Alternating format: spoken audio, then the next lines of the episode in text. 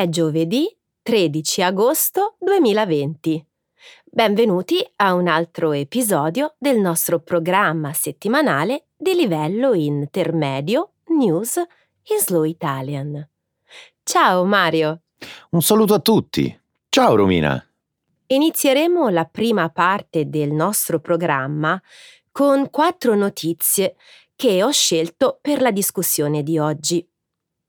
Parleremo delle dimissioni del primo ministro libanese dopo la terribile esplosione avvenuta a Beirut lo scorso 5 agosto.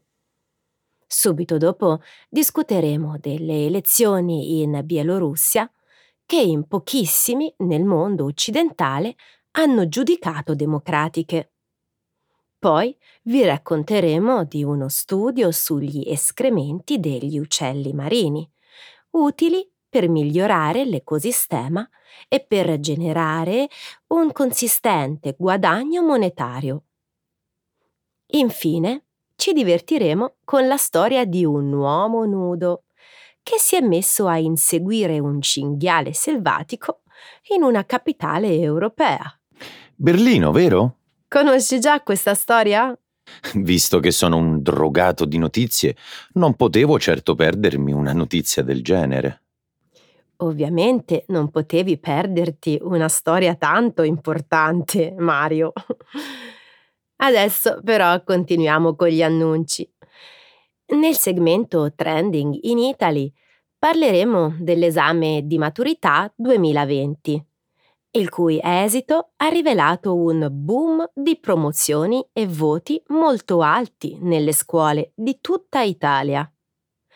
Subito dopo discuteremo della bufera mediatica che ha investito la nota influencer Chiara Ferragni dopo la sua visita privata alla Galleria degli Uffizi in occasione di un servizio fotografico. Grazie Romina. Qualcos'altro da annunciare? Uh, no. Beh, allora che stiamo aspettando? Via allo spettacolo! Certo, Mario, su il sipario. Il primo ministro libanese si dimette dopo l'esplosione al porto di Beirut. Lunedì, il primo ministro libanese ha dato le dimissioni a causa delle violente proteste contro il governo accusato di essere responsabile, per negligenza, dell'esplosione nel porto della città avvenuta lo scorso 5 agosto. Lo scoppio del magazzino ha ucciso almeno 160 persone, ne ha ferite più di 6.000 e ne ha lasciate circa 300.000 senza casa.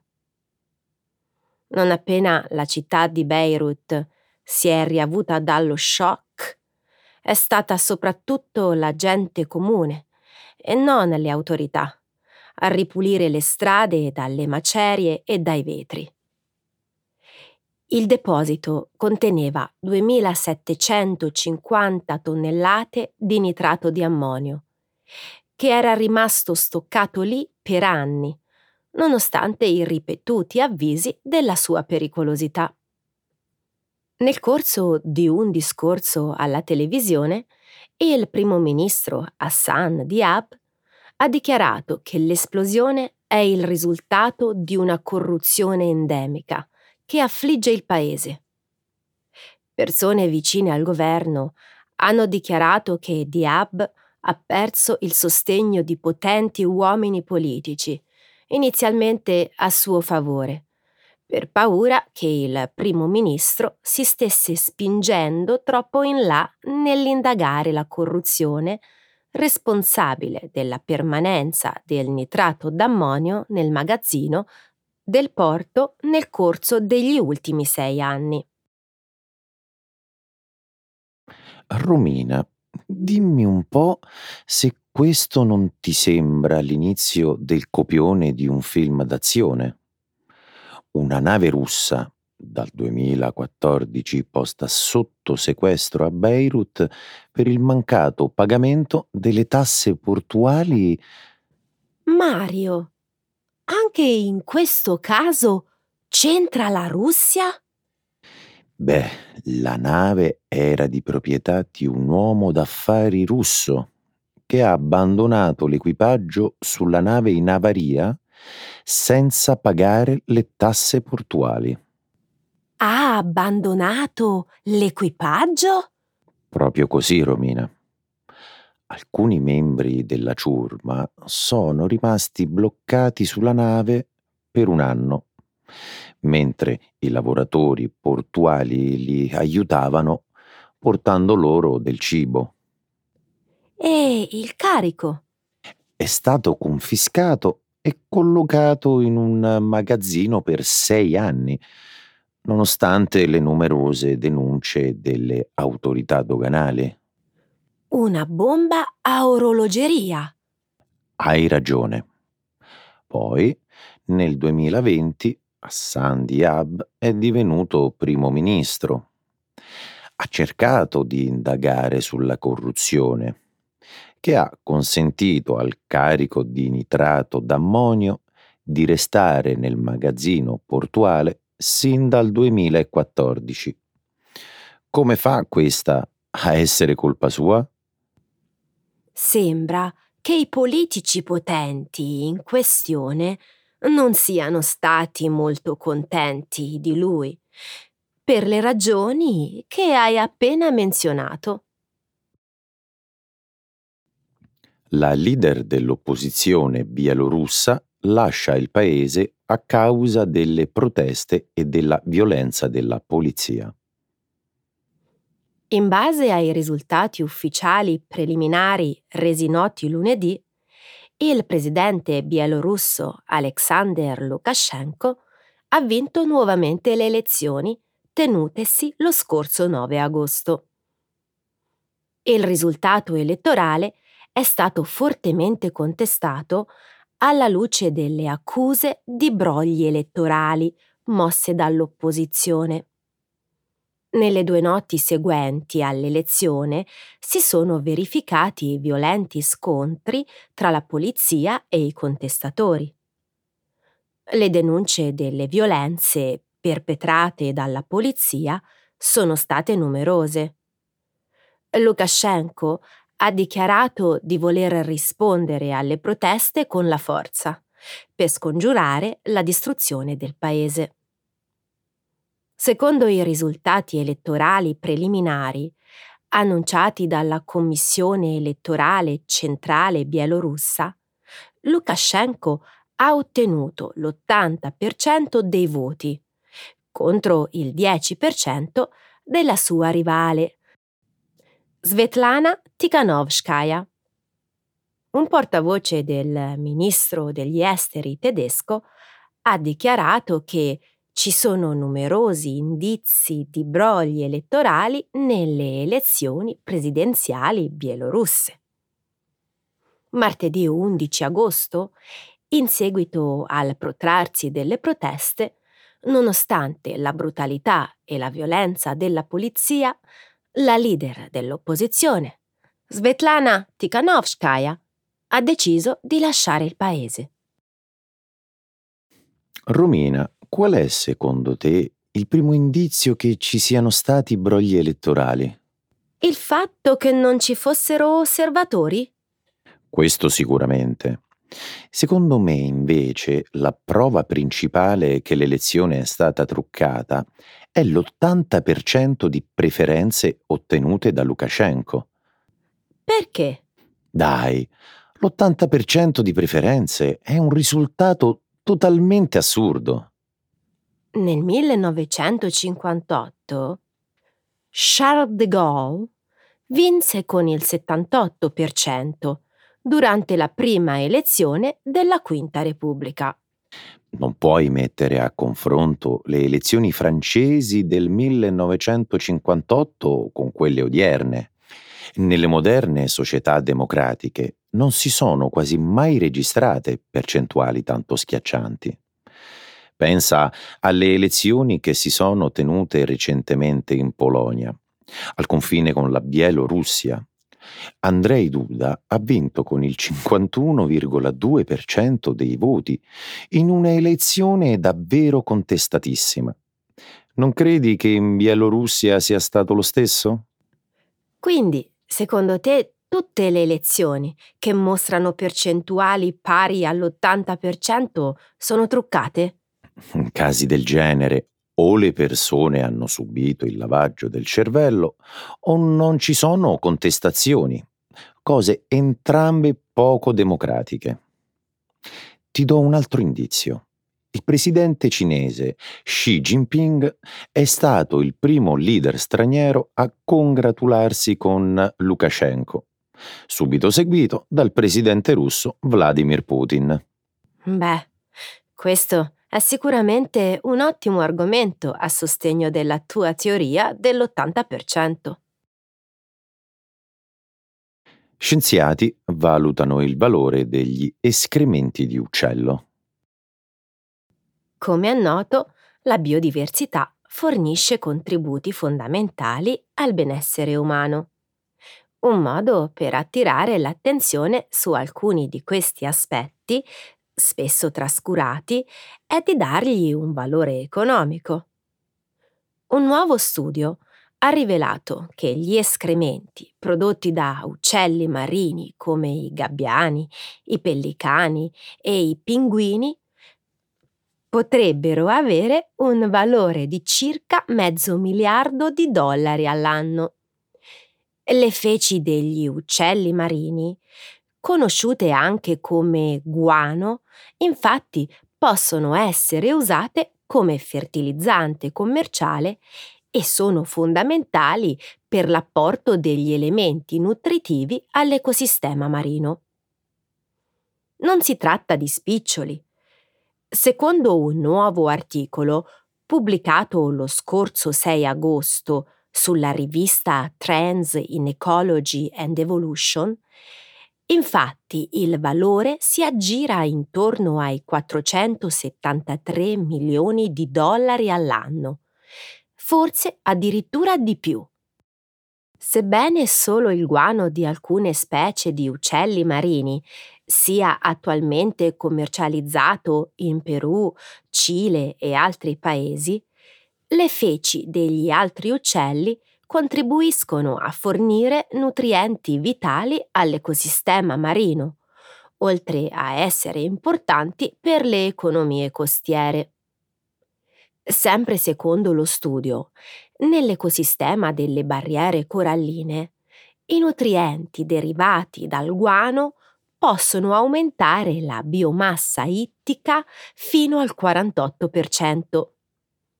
Questo è un dato molto importante per la pesca e il turismo in paesi come i Caraibi, il sud-est asiatico e la Grande Barriera Corallina in Australia. Che cosa insegna questo, Romina? Che si possono fare soldi con le cose più inaspettate.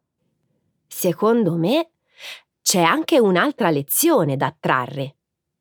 Faranno soldi le persone che vogliono salvare l'ambiente, almeno in questo caso. È proprio vero.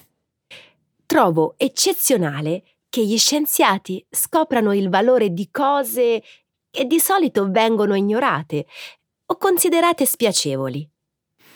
Assolutamente. Ad ogni modo, non c'è nulla di nuovo nell'usare le feci degli animali. Il letame, per esempio, è stato usato come fertilizzante per i mandorli sin dal tempo dell'impero bizantino.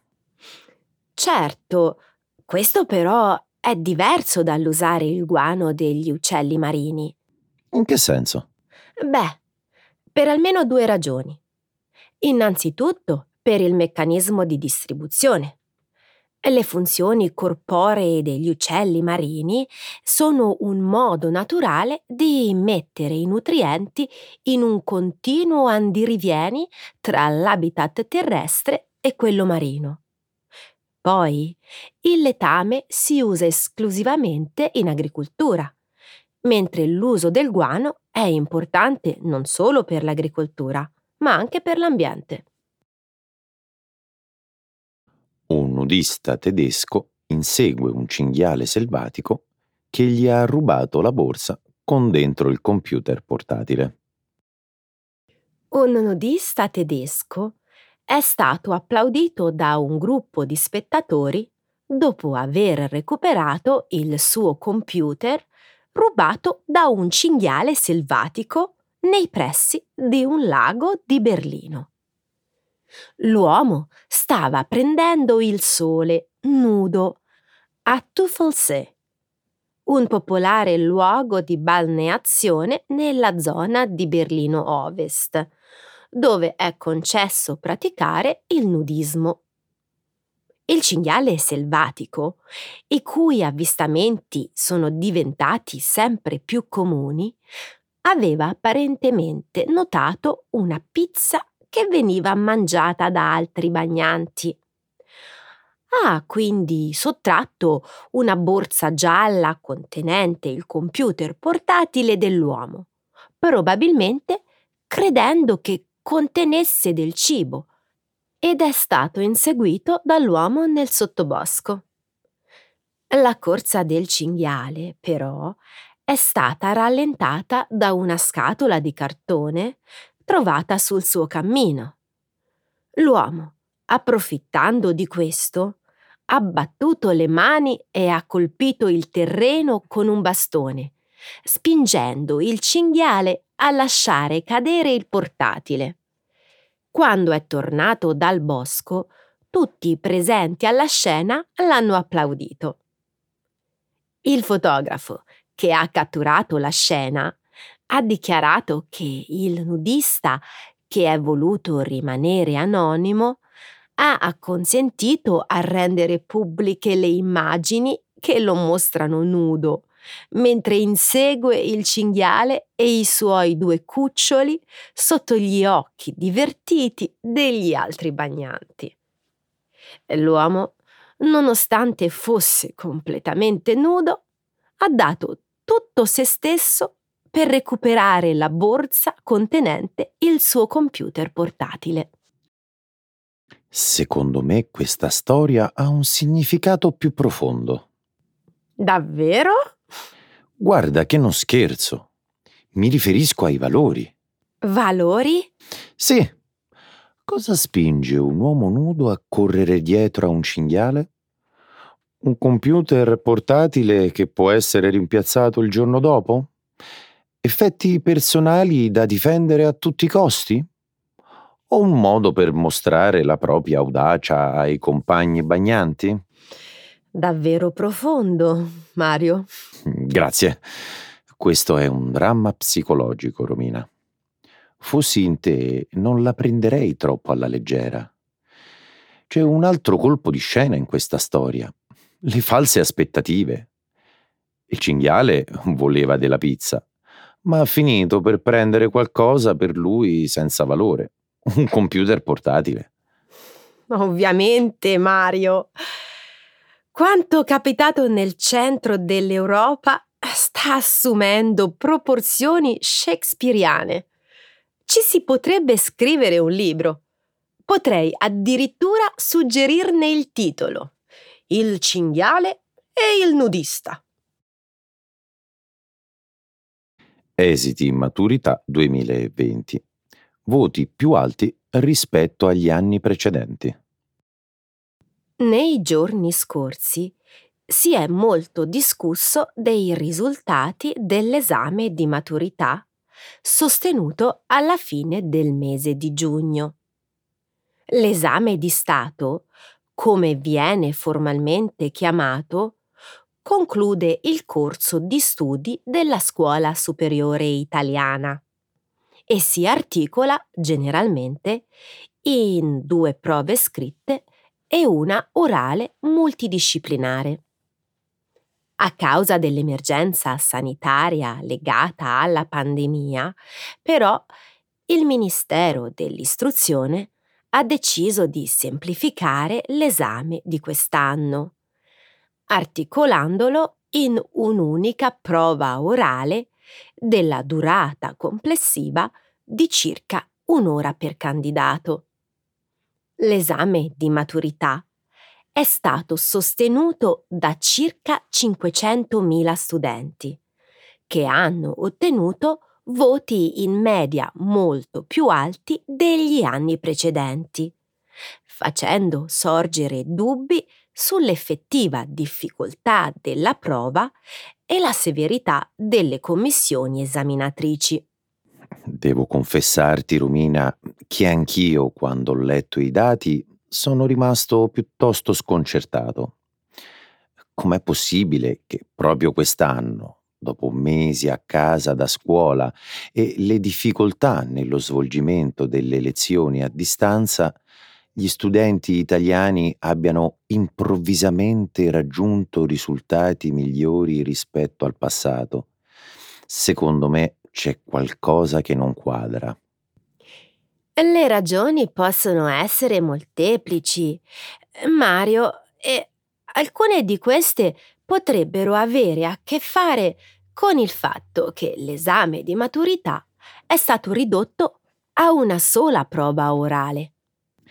Secondo i dati del Ministero dell'Istruzione, pubblicati da Repubblica lo scorso 16 luglio, quest'anno un candidato su otto ha preso il massimo dei voti rispetto a uno su 14 dell'anno precedente. Il 9,9% dei candidati ha ottenuto il punteggio massimo contro il 5,6 dell'anno scorso.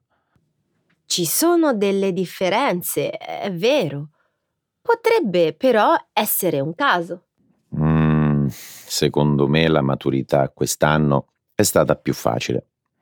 Solo lo 0,5% dei candidati è stato bocciato. Una cifra che mi fa pensare che l'esame di Stato non sia stato per nulla selettivo. I professori della commissione poi erano tutti interni, escluso il presidente che proveniva da un'altra scuola. Questo ha sicuramente aiutato gli alunni, perché i loro professori conoscono bene i loro punti forti, ma soprattutto i loro punti deboli. Poi sicuramente anche l'eliminazione delle temutissime prove scritte ha aiutato i ragazzi a dare il meglio di sé all'orale. Vista la grave emergenza sanitaria che ha colpito il nostro paese e i tanti mesi di lockdown e chiusura delle scuole, credo che non ci sia nulla di male se l'esame è stato un po' più facile quest'anno. In fondo è una situazione straordinaria. Capisco il tuo punto di vista, Romina. Credo però che la difficoltà dell'esame di Stato avrebbe dovuto essere simile a quella degli anni precedenti. Io non credo che l'esame quest'anno sia stato più facile, ma che i membri della Commissione abbiano tenuto conto delle difficoltà legate alla pandemia, finendo per essere più comprensivi del solito. Sarà come dici, Romina, però io continuo a credere che non sia giusto. Perché? Credo che i voti di quest'anno non riflettano la reale preparazione degli studenti. Le prove invalsi dello scorso anno prospettavano una situazione disastrosa, soprattutto al sud, dove la metà degli alunni non aveva raggiunto la sufficienza nei test di inglese, matematica ed italiano. I risultati di questi esami di maturità, però, non ne mostrano alcuna traccia, nonostante la pandemia e le difficoltà a seguire le lezioni e studiare. Alla luce di questo, permettimi di dubitare della reale validità della prova di Stato di quest'anno. Polemiche per la visita privata agli uffizi dell'influencer Chiara Ferragni. Nelle passate settimane si è discusso molto della visita privata di Chiara Ferragni alla Galleria degli Uffizi di Firenze. Lo scorso 17 luglio, infatti, la celebre imprenditrice digitale, in galleria per un photoshoot per la rivista Vogue Hong Kong, si è concessa un tour privato dei tesori artistici del museo in compagnia del direttore Eike Schmidt, eh, documentato da foto e video poi postati su Instagram. Proprio come accaduto qualche settimana fa in occasione della sua visita ai musei vaticani, sui social è scoppiata la polemica. A far infuriare particolarmente gli utenti è stato il post condiviso dalla pagina ufficiale degli Uffizi in cui Chiara Ferragni, con alle spalle il famoso quadro del Botticelli La nascita di Venere, viene paragonata alla bellissima Simonetta Vespucci, la nobildonna di origini genovesi, che ha dato il volto alla dea Venere ritratta nel dipinto. Ricordi cosa diceva il commento?